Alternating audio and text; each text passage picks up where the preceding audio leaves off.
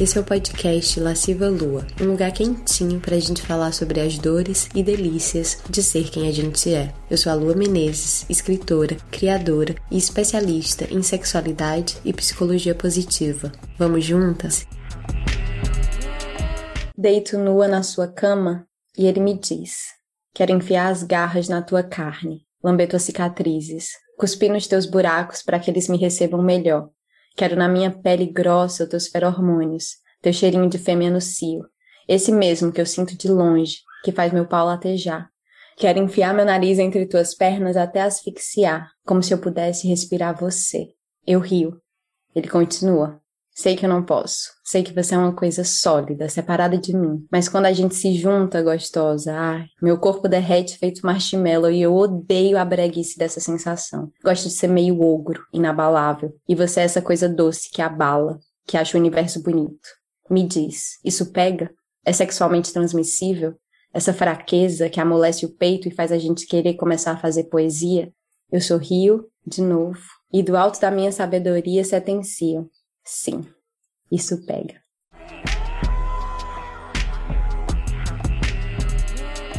Oi, deusas!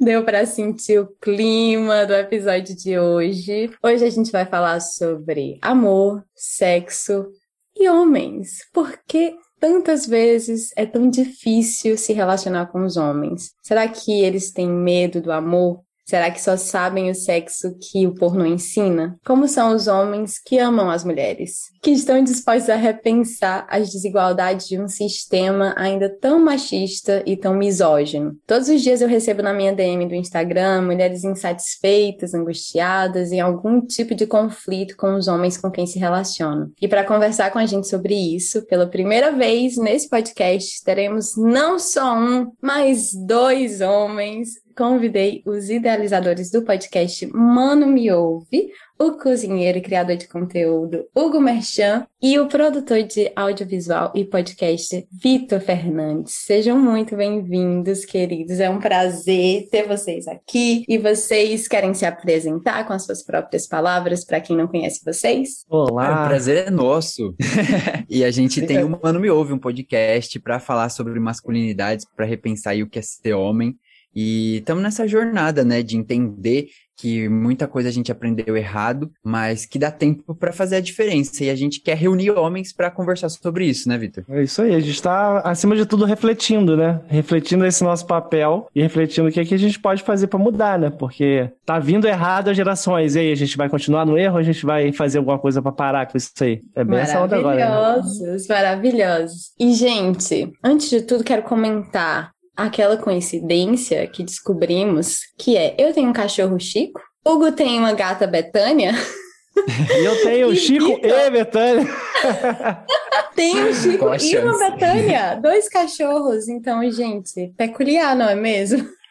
Temos aqui o um encontro do MPB. Coincidência, é isso. Eu achei que essa coincidência era demais para não ser comentada. Mas então, nessa temporada do podcast, eu tô sempre começando com um trechinho de conto erótico da minha autoria. E aí, quando eu fui pensar nesse episódio, eu lembrei desse conto que já estava escrito e que foi inspirado numa fala real de um ex-namorado meu que me disse isso que gostava de ser meio ogro e que não gostava do que ele sentia comigo, que amolecia ele, que deixava ele mais doce. E eu acho que essa realmente é uma carapuça que muitos homens assumem, né? Essa ideia do ogro como um escudo, como uma proteção. E tudo que é doce ou sensível ou do sentir de alguma maneira é uma, uma espécie de ataque. Mas e aí, gente? Vocês acham que existe essa socialização que doutrina meninos e homens a serem ogros, a quererem ser ogros? E o que é que tá por trás disso? Nossa, eu acho que totalmente, né? A gente tem uma sociedade que valoriza muito a violência, né? E que acaba, tipo, reverberando em todo, toda a aprendizagem de todo mundo, né? A gente existe numa sociedade onde a força é um valor acima de todos os outros. Então, assim, o homem tem que ser forte. Esse é o único atributo que é realmente valorizado na masculinidade para todas as gerações. É o cara forte. E aí, junto com a força, vem toda sorte de violência, né? E eu acho que a gente precisa exatamente quebrar com isso. Será que os homens só têm a força de atributo? É o único atributo que a gente precisa valorizar nos homens é a força? Porque aí a gente cria sempre essa oposição, né? De que a fragilidade, a sensibilidade, o amor não combina com essa força, né? E que força é essa, né? Porque há muita força na sensibilidade, no amor. Não é? Né? Então é realmente uma associação da força com a violência. Exato. Eu acho que o legal do conto é que ele mostra exatamente isso, da afirmação do homem de eu gosto de ser ogro, eu gosto de ser esse homem, mas ele se permite experimentar essa doçura também, sabe? E aí eu acho que isso é legal, porque acho que vem justamente para fazer questionar. Tá, isso não me pertence, mas é porque eu gosto. Não tem isso, sabe? Eu acho que é muito para quebrar esse padrão do homem ogro.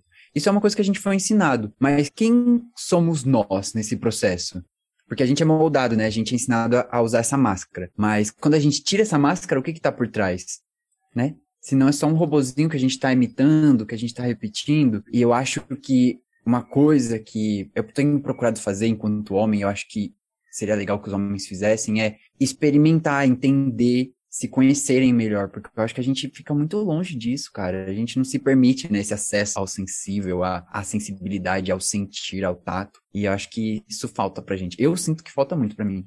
Sim, e eu acho que quando a gente fala dessa associação do sentir com o feminino, Vale muito lembrar que é uma associação histórica, né? Porque eu, eu acho que às vezes a gente cai em umas armadilhas de estereótipo de gênero, de achar que a emoção, a sensibilidade é das mulheres e a ação, a virilidade é dos homens. E isso, na verdade, é uma grande construção de gênero, né? Muito doido, né? E o quanto a gente fica presa nessas construções e às vezes acha que são verdades absolutas quando não são, são frutos de processos históricos longos e violentos.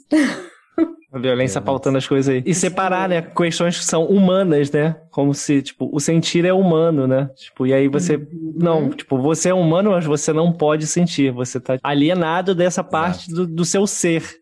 E aí, tipo, a gente uhum. vai criando toda essa camada de homem, ah, que o homem não chora, que o homem não sente, homem... e aí, tipo, vai ali. Cada vez essa caixa vai enclausurando o homem, né? Nessa um único modelo, né? Porque não pode tanta coisa para você ser um homem. Não pode, você tem que abrir mão de tanta coisa. E aí fica essa coisa meio sufocante, né? Que muitos caras não sabem nem por que estão reproduzindo isso, não estão satisfeitos nesse modelo, mas é o único modelo que tá aí, né? Sendo valorizado. É, a gente tá começando a, tipo, converter mais conversas sobre essa. Porque até muito pouco tempo tempo atrás, esse o modelo de homem ogro, que não sente tal, que tá aí aprisionado, ele era hipervalorizado, né? Até mesmo a gente era vê do, possível. do. O único possível, né? A gente vê até dos desenhos, né? De infância, como que era valorizado o príncipe fortão que vem e beija a mocinha dormindo. Oi? Tem coisa errada aí. E a mulher sempre passiva, né? Adormecida, esperando que um homem venha lhe salvar. E aí, quando você fala dessa questão dos homens aprisionados, é interessante porque eu acho que é uma questão dúbia, né? Porque ao mesmo tempo os homens gozam de muito mais liberdade, desse privilégio da liberdade no mundo machista, mas ao mesmo tempo existe essa repressão de tantas possibilidades existenciais mesmo, né? Quando vem Sim. essa enxurrada de pressão do que um homem é e deve ser. E aí pensando em amor e relacionamentos, a gente já começa a enveredar um pouquinho por um lado que eu acho que é muito importante quando a gente fala de relações, que é a dificuldade de falar sobre as próprias emoções. Então, se a gente vai falar de amor e sexo, uma das maiores queixas que eu recebo é eu não consigo conversar com o meu parceiro porque ele fica em silêncio ou ele acha que eu tô sendo chata, ou ele me acusa de ter um ADR, quando eu quero conversar alguma coisa sobre a relação. Como é para vocês essa questão sobre vocabulário emocional? Vocês tiveram isso na criação de vocês ou não? Totalmente hum, hum, não. Hum, É, e é justamente isso, né? Se você é um homem, você não pode sentir, você não pode chorar, você não pode pedir ajuda, você não pode demonstrar fragilidade, sensibilidade, o que, que você faz com esse monte de sentimento, sabe? Eu acho que aí muitos caras descarregam isso na violência e, e muitos caras, às vezes, não sei, estão extremamente inseguros e, e têm essa dificuldade de comunicar, que eu acho que é o meu caso. E aí, meu filho, só muita terapia, só muita terapia para dar jeito, porque é difícil botar para fora. Eu, eu venho tentando, assim, muito botar isso em prática. E às vezes é difícil. Às vezes, ontem mesmo, antes de ontem, sei lá, ouvi da Irina sobre a minha dificuldade de falar as coisas, sabe? Então, pensa, a gente é uma vida inteira construída a não falar. Em que momento uhum. que a uhum. gente vai ter a coragem, né? Em que momento que a gente vai criar essa força para botar para fora? E demanda muita coragem, cara, porque você se coloca na sua máxima vulnerabilidade ali, você se né, se despe na frente de outra pessoa. E aí o que que sobra, tá ligado? Tem que tá muito forte para não, não sucumbir assim ao julgamento alheio, né, de ai meu Deus, a pessoa vai julgar os meus sentimentos. E esse Exato. essa coragem de botar para fora sem ter o medo do julgamento, precisa de um ambiente também de confiança, né? Primeira coisa assim, para conseguir conversar, precisa ter confiança entre as duas partes da conversa, porque senão a pessoa nunca vai saber. Se a pessoa realmente não está confiante de que a outra pessoa vai ouvi-la, não tem conversa. Então, assim, acho que o primeiro passo para uma conversa rolar, principalmente sobre sexo e relacionamento, é essa confiança estar tá muito bem alinhada. Sim, eu aqui eu tô num relacionamento há 18 anos, então assim, a gente aprendeu a conversar recente, sabe? Depois que eu comecei a fazer terapia, que eu entendi como que falava sobre as coisas muito pelo processo da terapia, de estar ali, tá, mas por que que você sentiu isso? Mas tá, mas sei que você me contou, mas como que você sentiu? E aí a própria terapeuta começou a me fazer uns questionamentos que eu comecei a perceber que, tipo, ah, calma aí, isso aqui é o que eu tô sentindo, tá, isso aqui me incomoda desta forma aí, me facilitou um pouco o processo de conversar até com a minha parceira, com a Carla em casa, porque é isso. Eu comecei a conversar sobre sentimentos, porque até então, até eu entrar na terapia, eu nunca tinha falado com ninguém sobre o que eu sentia. Nem com a Carla, mesmo estando com ela, sabe? Tipo, eu sentia as coisas sozinho e ficava exatamente nesse processo meio de silêncio, de criar a expectativa que o outro vai saber o que você quer sem que você fale, né? Porque acho que um dos principais problemas de relacionamento é isso. Não, você Sim. tinha que saber o que eu queria, você tinha que saber o que eu gostava. Não, amigo, ninguém tem que saber de porra nenhuma se tu não falar. Então, primeira coisa, fala. Exato. E aí, se a pessoa não entender, você tenta falar de outro jeito, entendeu? Até que a comunicação aconteça. Mas assim, não vá nunca esperando Nunca, nunca, nunca que a pessoa tenha obrigação de saber o que você vai gostar, o que você vai querer. Isso, de adivinhar, isso aí, né? É, esse processo não, que se ela me ama de verdade, ela vai saber, não, não é assim. Não existe. Você Sim. vai se frustrar e vai dar merda nessa porra aí. Sim, e isso de querer realmente que o outro adivinhe o que você tá sentindo é uma cilada pra todo mundo, né? E vocês dois falaram das parceiras de vocês, e deixa eu só fazer aqui a fofoca, né, para as ouvintes, que vocês têm parceiras maravilhosas, que são duas das mulheres que eu mais admiro nessa internet. Hugo, que é a Irina Cordeiro, musa do meu Nordeste, rainha do meu coração, e Vitor Carla Lemos, rainha do Rio de Janeiro. Meu Deus, Dona Carlinha. crush de amizade. Pode falar para ela que eu tenho crush de amizade nela. Ela mandou beijinhos para você antes da gravação aqui.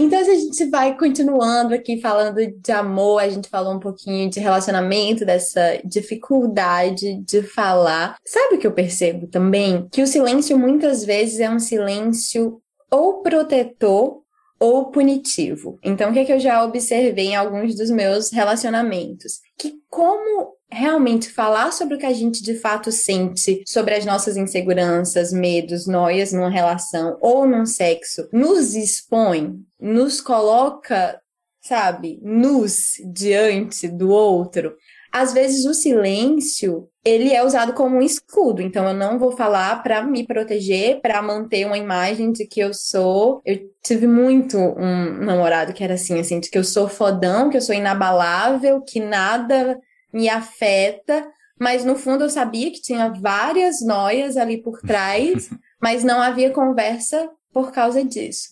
Do outro lado, tem um silêncio que é punitivo, que era este mesmo ex. Quando a gente tinha algum desentendimento, ele sumia. ele dava, sabe assim, me dava um gelo, sumia, desaparecia. Isso era um grande gatilho para mim, porque eu tenho e tinha principalmente um grande gatilho de abandono. Então ele desaparecia da face da terra, que era para me castigar com o silêncio. Tipo, você não fez o que eu queria.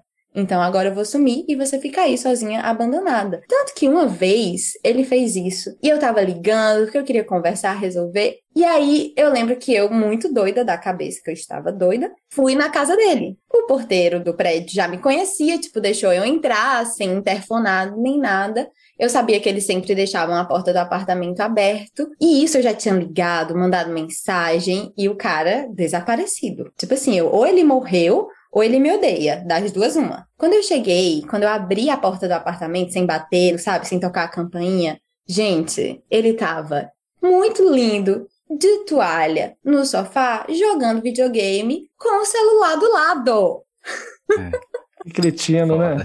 E pior, eu gente, acho que. É é, pior do que. Eu acho que ainda dá para ser pior, porque você imagina, você tá, ele tava fazendo um ghosting à distância. Agora, esse lance de silêncio punitivo acontece até com as duas pessoas dentro da mesma casa, né? Que a outra pessoa realmente Sim. não fala com a outra. E aí a pessoa não sabe o que que fez para causar aquela reação. A pessoa não explica por que, que tá daquele jeito, não explica por que, que tá sentindo, e fica nessa onda. Não, eu vou dar um gelo nela, na mesma onda da expectativa, né? Eu vou dar um gelo nela que ela vai saber que ela fez alguma coisa errada.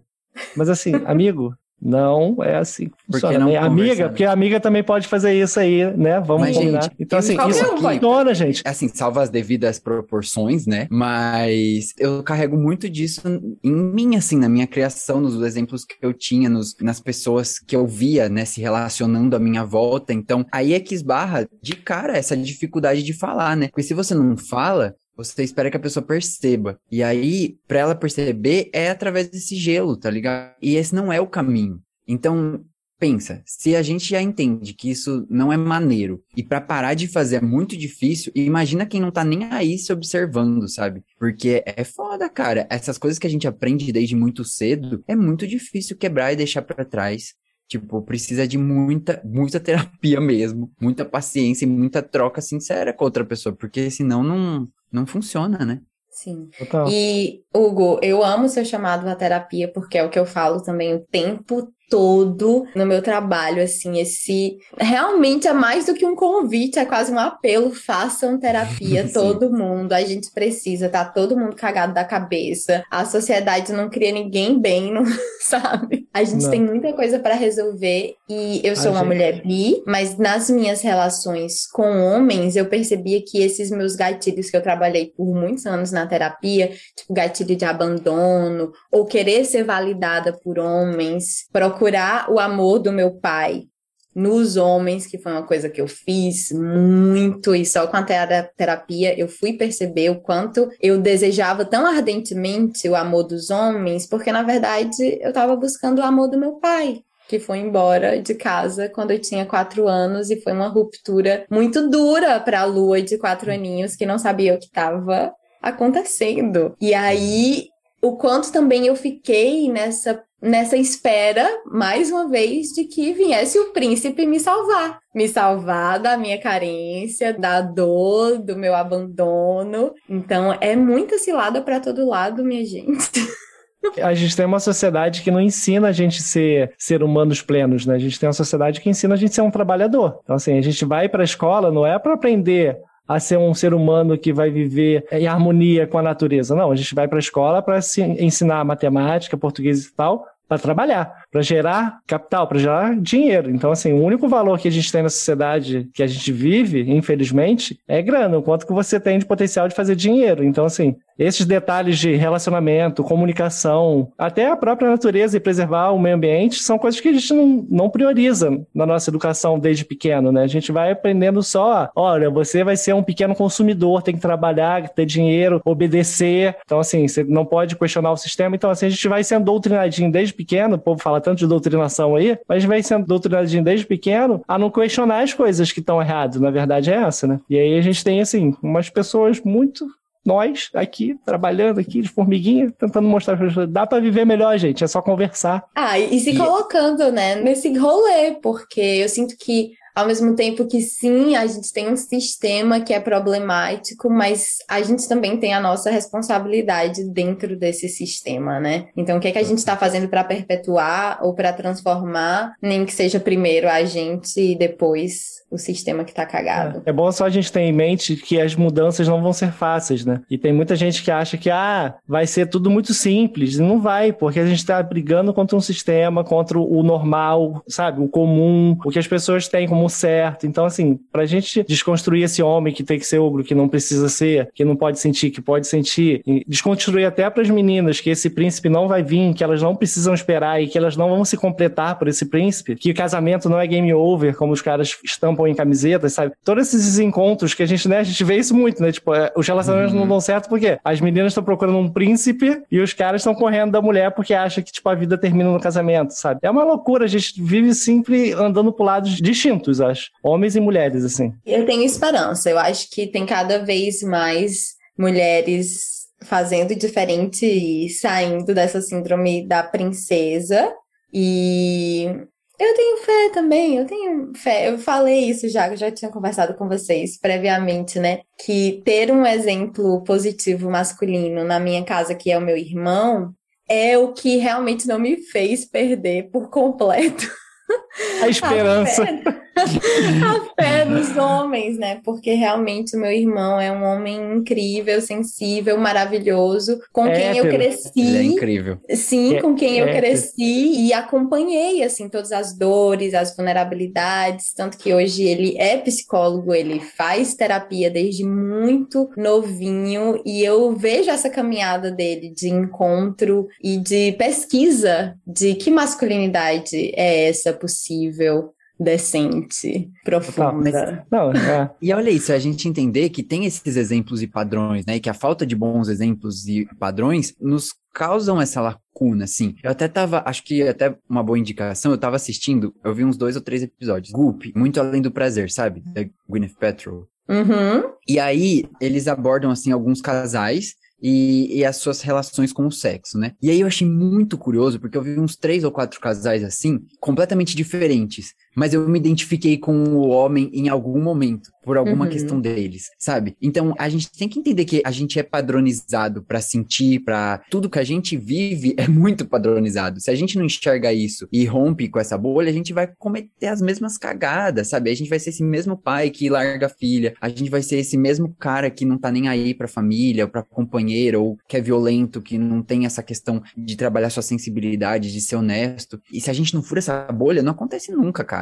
Nunca, porque a gente tá em muito exemplo ruim. E eu vejo que nos falta. Às vezes você faz um esforço para pensar num cara massa, assim, que, como a Lua falou, sabe? Tipo, se você não tivesse seu irmão em casa, com que cara você tá hoje, sabe? Tipo, então a gente sempre fala sobre isso no Mano Me Ouve, porque a gente quer trazer essas referências de homens massa, sabe? E e é esquisito quando a gente acaba sendo a referência, assim, sabe? Tipo, eu falo, mas nossa, mas eu tenho tanto defeito, cara, eu não posso ser uma referência. E, tipo, a gente precisa. Muita responsabilidade, né, amigo? É muita responsabilidade. e a gente, assim, com a conversa que a gente traz no Mundo Meu, a gente vê que, tipo, a gente não é o, os únicos no mundo que tá desconfortável com esse papel único do homem, sabe? Tem vários outros caras, e quanto mais a gente fala, mais outros aparecem, mais minas aparecem. Pô, meu marido também faz, quando a gente falou falou de carga mental, não sei o quê. Várias meninas falam, meu, eu também divido aqui a tarefa toda em casa, não sei o quê. Então, assim, existem esses caras. Existem muitos, existem vários, mas assim, o problema é que a gente não valoriza esses, esses atributos, né? A gente vem, a sociedade vem só valorizando o que é errado mostrando que é errado. A gente precisa começar a dar mais tempo de tela, digamos assim, mais tempo de, de é. escuta para esse tipo de coisa, para essas referências boas. A gente, inclusive, tem um episódio no Mundo Me Ouve dando dica de série, filme e tal, que tem caras legais, sabe? De histórias é interessantes é que os caras veem. Porque, assim, nos falta coisas. Porque, assim, a gente o ser humano é muito de copiar e repetir, né? De fazer parte de um bando. Então, assim, vamos crescer esse bando, então, dos caras legais, sabe? Porque não dá mais pros caras ficar falando nem todo homem, sabe? Tipo, amigo, vamos parar de ser exceção, então, né? Porque, assim, ou você trabalha para que seja a maioria, ou tu não tá fazendo porra nenhuma, não faz mais do que a tua obrigação. Tu quer o quê? Uma medalha porque tu não estupra, porque tu não assedia, saca? Ah, mas nem todo é. homem. É. Foda-se, sabe? Que você não é esse Era cara. Era exatamente isso que eu ia falar. Porque é isso, né? Também assim, é isso, ninguém merece uma medalha por ser o mínimo, sabe? Por ser a gente, quando esbarra nessas questões de, ai, de desigualdade, de, de pensar, de repensar a masculinidade, a gente não pode esquecer que, sim, por mais que tenha um sofrimento enorme da parte dos homens por serem pressionados, também existe uma violência muito real e material de mulheres que são abusadas, estupradas, violentadas física e psicologicamente, e isso grita, principalmente no Brasil. O Brasil é um dos países mais violentos com mulheres, principalmente mulheres trans, então tem uma realidade que é forte, que é nojenta e que precisa de mudança radical. Né? Urgente, né? Urgente, urgente. urgente.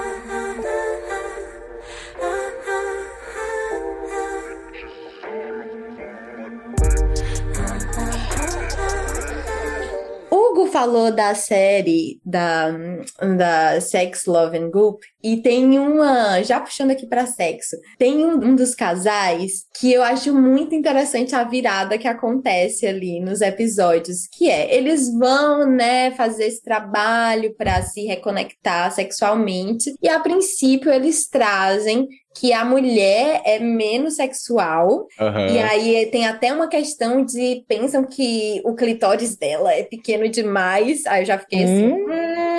Hum? Hum, não, porque é ela não tem o mesmo desejo, ele se acha né, mais sexual, então esse é o, o problema que eles trazem para a terapia. E aí, conforme eles vão num processo de autoconhecimento, eles descobrem, na verdade, que a mulher é mega sexual, só que o sexo que eles estavam fazendo não estava sendo satisfatório, porque ele estava indo lá e direto ao ponto para a meteção, para a coisa, né, da pornografia, enquanto ela era muito mais kinky, ela era, ela se excitava com outras coisas, com estímulos mais diferentões, que no princípio até assusta um pouco o cara. Sim, Só que é ele se joga, é muito bonito o episódio que ele se permite, não é? é ah, eu achei lindo demais. Que ele descobre coisas sobre o corpo dele e sente coisas que ele nunca tinha sentido, e eu sei exatamente como é aquilo, porque eu já fui terapeuta tântrica, então eu já estive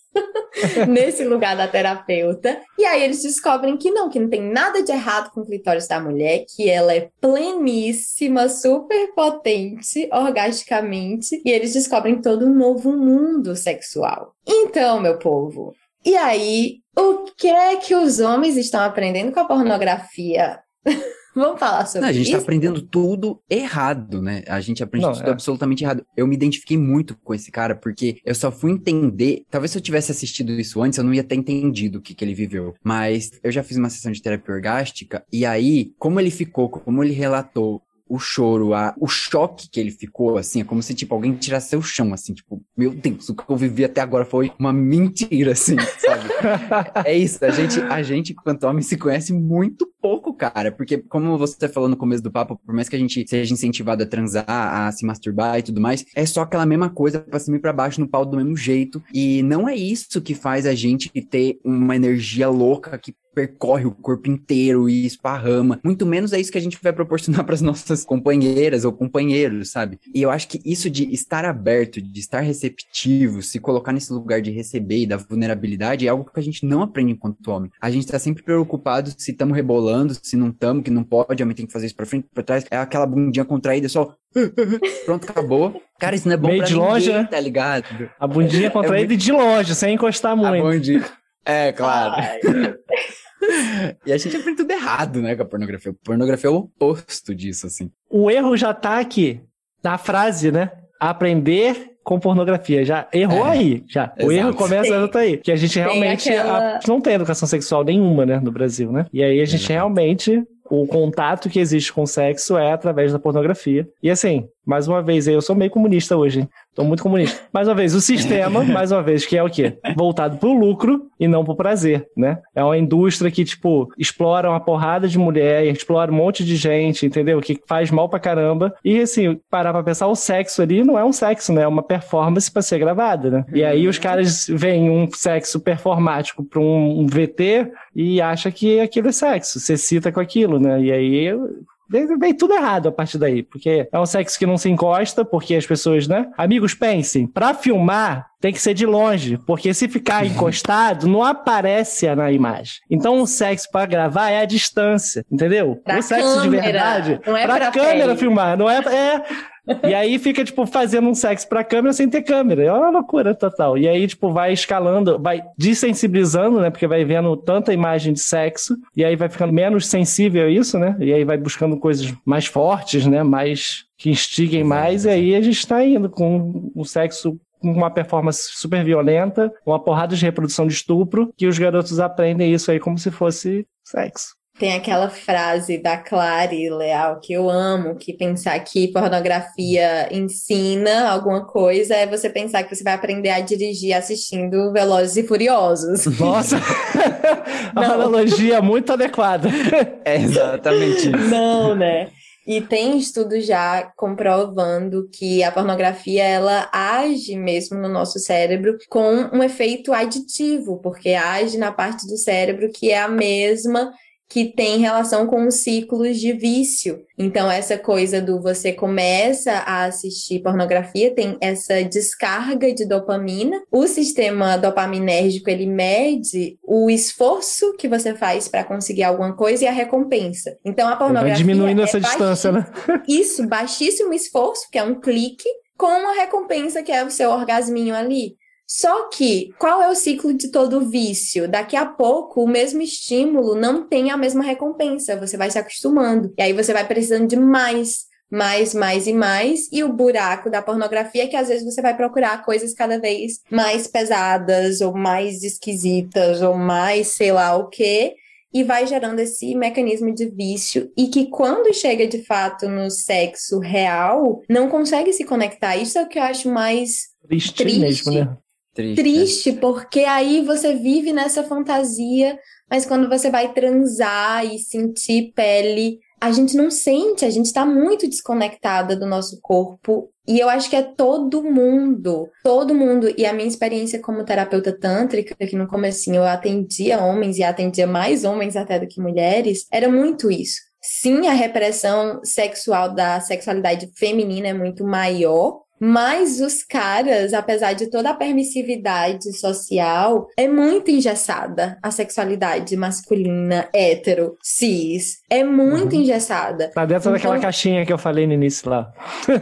Hum, então era assim, Não- era não dá- muito não tem espaço para experimentar nada, né? Não tem espaço para nada. É um espaço só para essa reprodução tosca mesmo de sexo. É bizarro.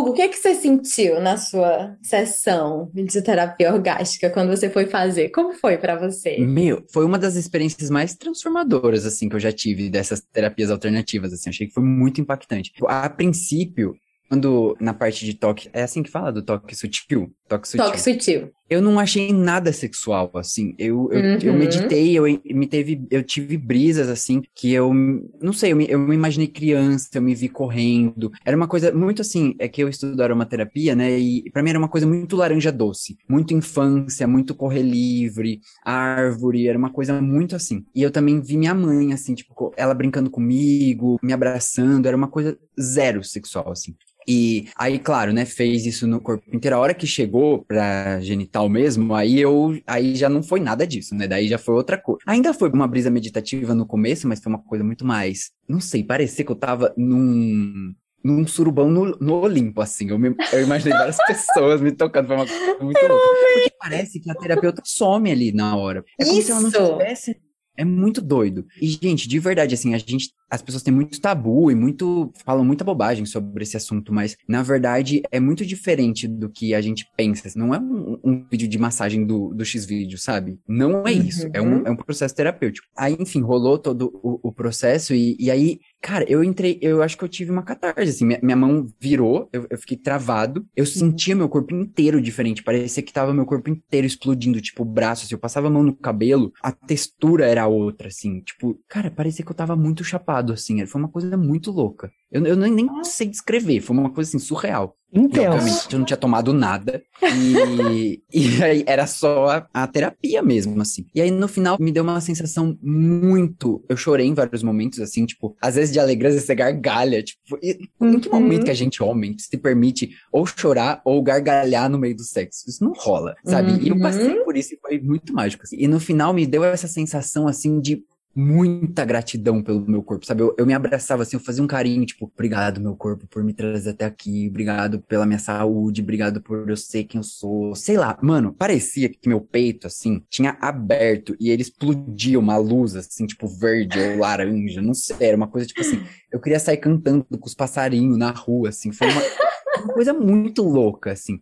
E você naturaliza muito mais a nudez também. Eu terminei, eu fiquei sentado com as pernas cruzadas, assim, conversando com a terapeuta das brisas que eu tive, não sei o quê. E, tipo, pra mim era normal, aquilo ficou normal, assim, sabe? Realmente foi muito mágico, assim, foi muito louco. Que lindo! Eu tive um déjà vu, assim, das sessões, porque essa experiência que você teve, apesar de muito única, era nesse lugar que a gente queria chegar tanto com as mulheres quanto com os homens. Era essa potência da experiência sexual que o modo como a gente vive a sexualidade é pobre, é limitado. A gente não chega nesse lugar que o nosso corpo é plenamente capaz de nos levar. E, na minha experiência, isso é uma experiência a minha mesmo, como terapeuta tântrica e orgástica, era muito mais fácil eu conseguir levar, ajudar e auxiliar as mulheres a chegarem nessa potência de vivência do que os homens. Porque os homens estavam tão presos, em geral, tinha uns que não, nem todo. nem todo! nem todo! Nossa. Contém ironia, meu povo. Em geral, era muito mais difícil, porque eles estavam muito mais presos. Eu tive alguns pacientes homens, por exemplo, que eu via o cara reprimindo o choro, mesmo eu tendo dito antes da sessão, durante, dizendo solta, pode chorar. Eu lembro que eu tive um, um paciente que chegou e ele tinha acabado de se divorciar. E aí ele foi atrás de terapia tântrica, achando que ia ser o quê? Putaria. Hum. Ok, fomos para a sessão. Claro que não foi putaria. O corpo dele estava num processo de luto porque ele tinha acabado de se divorciar. A massagem foi uma merda, mas foi uma merda por quê? Porque o que o corpo dele estava precisando não era o que ele pensava, que ele estava ali só para gozar o corpo dele queria ter essa catarse, que no caso dele era uma catarse de choro. Então eu vi o homem começando a ficar roxo, sabe? A veia aqui, assim, do pescoço saltando, ele tentando reprimir um choro. E aí ele não conseguiu ficar duro,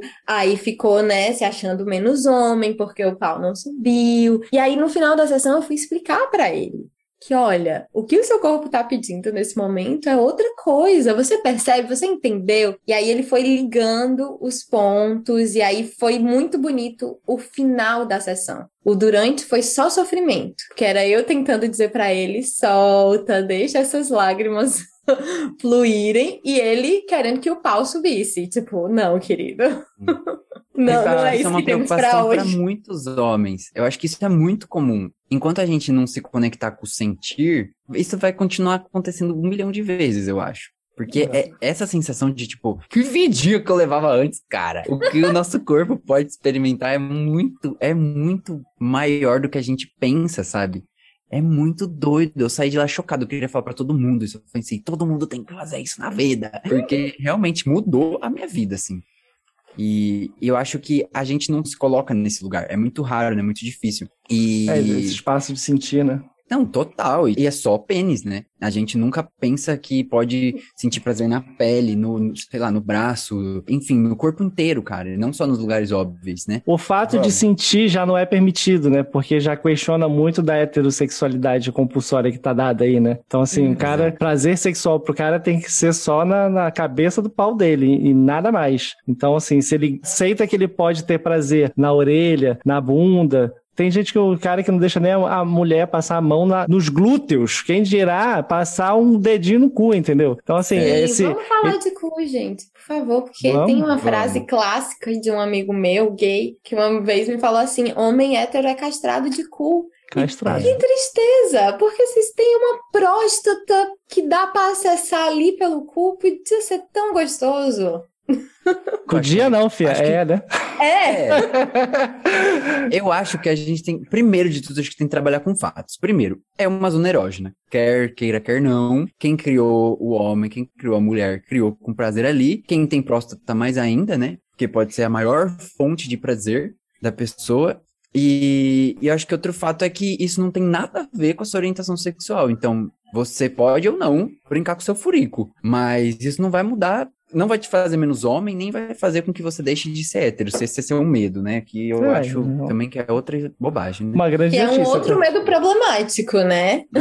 É. Bom, eu sou bi Exato. e eu tenho mais experiência com o meu cu com a minha mulher e só com ela. Porque assim, meus relacionamentos com caras que eu tive na minha vida inteira, eu fui o ativo do rolê, sabe? Tipo, eu nunca Sim. tinha me permitido ter experiência com meu cu com outro cara. Agora, minha mulher, eu exploro meu cu, filho. Pra caramba. E é maneiro pra demais. Ah lá, é maneiro demais, gente. Eu, também acho isso. E, Que importante você falar aí. Também, outro problema também é que tudo que é um tabu é um problema. Porque se a gente não tem informação sobre isso, acontecem coisas bizarras. Eu vi um post ainda ontem, eu acho, de pessoas que vão parar no pronto atendimento com coisas Meu. bizarríssimas enfiadas no cur. e- Viralizou a bomba, né? Esses dias, né? A bomba teve isso, né? O, o- meu Deus, gente. Mas, o tipo que assim, foi isso? Eu garrafa, perdi. copo. Viralizou esses dias aí um cara que achou um projétil, uma, uma projétil, uma bomba. E aí ele Aham. achou, É. e aí ele botou no chão e sem querer ele sentou em cima. E aí foi É. parar no hospital Foi parar com lá. um projétil de 13 centímetros enfiado dentro do reto. E aí tiveram que chamar o esquadrão antibomba pra tirar a bomba do cu dele. Gente, Meu tá vendo? Numa dessa, gente, as pessoas morrem às vezes. Tem gente que enfia coisa de vidro, tipo, copo e quebra. Enfim, não, não sabe nada. Não, não tem o objeto certo, sem lubrificação. É perigoso até. e Isso é muito recorrente. Gente, é. Então, assim, que O engole é as coisas, gente. Não é assim, não. Por isso, Pois meu é. povo, que plug anal tem aquela Tem uma travinha. Que é Né? porque é isso, né? O povo esquece que a vagina, ela tem um fim. Então, o que você colocar lá dentro vai sair, porque não tem pra onde ir. Mas o cu não. O cu, ele vai pra dentro e suga, né? Então, por isso, minha gente, vão numa sex shop e se você quer enfiar alguma coisa dentro do seu cu, compra um plug anal que vai ter de vários tamanhos, formatos, materiais, tudo perfeito e feito para Espessuras. não ser movido. É. Pois é. Só que, então, mas pro homem, cara, chegar nesse ponto, porque daí são várias noias, sabe? A noia de comprar, como vai chegar, e se alguém vê, ou como que eu vou comprar isso, ou, sei lá, tem tantas noias, tem tantas travas, e é difícil isso. É, tem a questão das companheiras que julgam também. Vamos, vamos combinar que tem algumas isso. minas que não são tão abertas assim, e que aí entram no mesmo masculinidade compulsória e nesse machismo estrutural e que acham que os caras são gays porque estão sentindo prazer no cu. Isso eu acho bizarro. Mas eu queria falar é que antes mesmo de comprar o plugzinho, pô, dá pra fazer um carinho, né? Dá pra passar o dedinho, né? É. Tem um monte de prazer ali que dá para o períneo, o saco, né? Que daria para brincar por perto, que já dá um prazer com a mão, né? Não precisa nem enfiar nada lá dentro ainda. É Só de se permitir chegar na região já é um grande passo, amigo. Vai lá, primeiro libera a área, depois É. aí tu vai explorando para ver o que é, porque às vezes também não é muito confortável, assim. Tem dia que não, não vai, assim, não. Chega lá, oi, vou não, hoje não, hoje não, hoje, hoje, hoje eu tô afim de outra coisa. Então, assim, tem dia que pode estar muito empolgado e vamos só deixar acontecer, né? Parar Uhum. com essa loucura de que é uma área proibida. Não é uma área proibida, vai te dar prazer, então vamos chegar lá e experimentar e ver qual é. E descobre aí o que, Mas- que tu gosta, né? Se gosta de um beijinho, se gosta de um dedinho, se gosta de um apetrecho, enfim, cada um tem seu gosto. Né? Eu acho que isso que você falou, acho que é uma das coisas mais incríveis sobre isso, porque assim, por exemplo, pensando num homem hétero cis, né? Que a dinâmica é enfiar o pau em qualquer lugar, de qualquer jeito, e, enfim, não importa a lubrificação. Não tem uma grande sensibilidade. Então, acho que a gente não aprende muito sobre consentimento, sobre respeitar tempos, lubrificação e sobre receptividade, sobre passividade, sabe? E eu acho que a partir do momento que você entende isso melhor, quando você presencia isso na- no seu corpo, você vai entender melhor os tempos. Entender que não é assim, sa sai enfiando qualquer coisa. E que tem tempos, tem processos, tem dias, como o Victor falou, não é sempre, não é todo dia.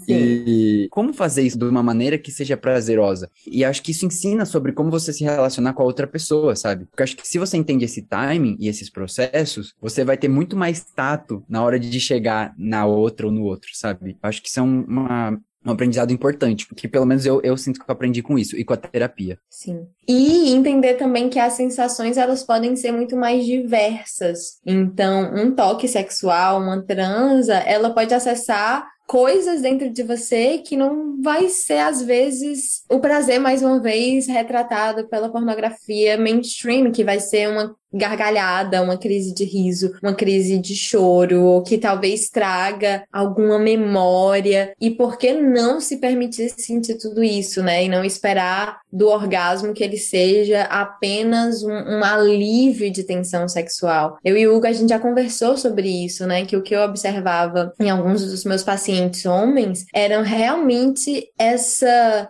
vivência da energia sexual como um incômodo que tinha que botar para fora a todo uhum. custo. E aí, mais uma vez, entra a pornografia aí como uma válvula de escape fácil. E na, no trabalho tântrico, orgástico, a gente tentava explorar, sentir a energia sexual, sentir o tesão, sustentar o tesão e ver o que é que vem com isso. E liberar ele de mais de uma forma que às vezes vai ser um choro, um grito, um urro, um riso, um obrigada, corpo, por existir, sabe? Por me fazer sentir isso. Tudo pode ser tanto e mais, e mais profundo, e mais bonito, e mais complexo, e mais doído também. E esse é sempre meu convite quando eu falo da gente se permitir vivenciar uma sexualidade mais livre e mais potente. É muita coisa.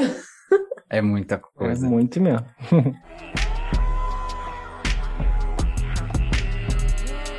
Sinto que poderíamos falar de muita coisa mais, só que já tá dando nosso tempo. Olha, passou muito rápido, oh. né? Pô, mas a gente falou de cu hoje, cara. Isso aí não se fala em qualquer lugar, não. Ó. Eva, vamos terminar com o cu, então, que eu acho que é um bom lugar. Não é? Eu acho. pra se terminar. E, deuses, eu sempre termino com alguma sugestão, pode ser uma sugestão lasciva ou algo qualquer que vocês tenham assistido, lido, que vocês gostem, queiram recomendar. Quais são as sugestões de vocês? Bom, eu vou recomendar Goop, Muito Além do Prazer, porque eu, eu ainda não terminei, eu comecei a ver ontem, mas assim, aí fomos dormir, mas eu já vou hoje devorar de novo, porque eu achei incrível. E acho que talvez seja essa talvez elucide um pouco para quem fica assim, ah, mas o que seria uma terapia orgástica? Mas o que seria? Eu acho que tem umas imagens, acho que traz mais palpável para as pessoas entenderem como é, porque realmente é muito diferente de qualquer coisa que a gente vê por aí, o que a gente imagina que seja, sabe? E é um processo de entrega, cara. De entrega, e, e acho que é muito isso que você falou. A gente, enquanto homem, tem que passar pelo sentir, sabe? As coisas têm que chegar no coração, tem que esparramar pelo corpo inteiro. E a gente não tá deixando. A gente fica só na mente. Uhum. Vitor. Maravilhoso. Pô, eu vou indicar um especial da Netflix que eu assisti outro dia, que a gente falou bastante aqui sobre a falta de educação sexual. Então aqui vai um videozinho que chama Sexo às Claras. É um especial, um episódio só, acho que tem, sei lá, um pouquinho tempo, uma horinha. Mas assim, dá uma geral sobre anatomia, sabe? Pra quem não sabe onde fica o clitóris, uhum. bota lá um uhum. desenhozinho, sabe? Mostra, entendeu? Fala bastante sobre prazer, como se atinge o prazer tanto no corpo masculino quanto no feminino, assim, um show de bola de conteúdo sobre sexo, acho que todo mundo tem que assistir, e é todo feito com fantochezinhos, é muito fofo. Como Assista. é o nome? Massa, quero ver. Sexo às claras. Texas Claras. Vou assistir, ainda não vi esse. Eu vou recomendar o livro Comunicação Não Violenta, que a gente falou um pouquinho, né, de comunicação, e acho que a comunicação é algo que realmente salva e facilita muitos dos nossos relacionamentos, todos eles. E a comunicação não violenta, eu acredito que é um ótimo caminho para a gente exercitar não só falar o que a gente quer e o que a gente precisa e expor as nossas necessidades mas também ouvir e ouvir a partir desse lugar de não julgamento, de empatia, de tentar realmente escutar o que o outro tá falando. E eu acho que todo mundo, a gente tá precisando muito, muito disso, né? Principalmente Nossa. em termos, em tempos de internet, às vezes tão rápida em julgar e. É e tanto se fala e pouco se escuta, né? Pois é. Posso te indicar mais um? Sim, pode, claro. Que eu acho até que foi você que indicou pra Irina, a Irina me indicou, e eu li, e é incrível que é Sexo no Cativeiro. Que eu acho que Ai, é perfeito. uma explosão na cabeça. É um livro, né, gente? Pra quem tá ouvindo aí. É Esther Perel, se eu não me engano, né? É a uhum. autora. E, cara, é incrível. Eu acho que é, é, é, muito massa, né? É a terapeuta relatando os casos. Eu acho que fica muito elucidativo também. Você vê, fica muito claro as dificuldades dos casais de longa data e suas relações com o sexo. E eu acho que é muito massa. É, é para tirar a gente de dentro da caixinha mesmo, para pensar um pouco além e entender os mecanismos, né? Do tesão, da vontade e tudo mais. Eu acho que é, putz, eu acho que é para qualquer pessoa, mas para os casais a longo prazo, eu acho que é melhor ainda. Nossa, esse é um dos meus livros favoritos da vida, porque é isso, né? Justamente sobre o desejo em relacionamentos de longo prazo. E ela é genial, ela é genial. Tem um outro dela também que é o Casos e Casos, que é sobre infidelidade e traição, uhum. que é incrível, incrível, incrível, incrível também. Eu sempre recomendo os dois. E queridos, muito obrigada. Espero ver vocês novamente. Obrigada por estar aqui. Obrigado. Obrigada a você, deusas, por nos ouvirem. Deusa, espero que você tenha gostado desse episódio. Para acompanhar mais conversas e conteúdos suculentos, basta assinar a minha newsletter através do site www.lascivalua.com. Se você quiser mais informações sobre os meus cursos e workshops deliciosos, você encontra tudo lá no site também. Não esquece, deusa, prazer é aprendizado. E se você ainda não me segue no Instagram, segue lá, arroba lascivalua com três As no final. Até o próximo! Podcast Lasciva Lua é uma criação de Lua Menezes, edição de Domênica Mendes, trechos de música de Luísa e os Alquimistas, produção de Giovana Dias, Sandrine Miller e Laura Fernandes. As artes gráficas são de Deia Guandalini.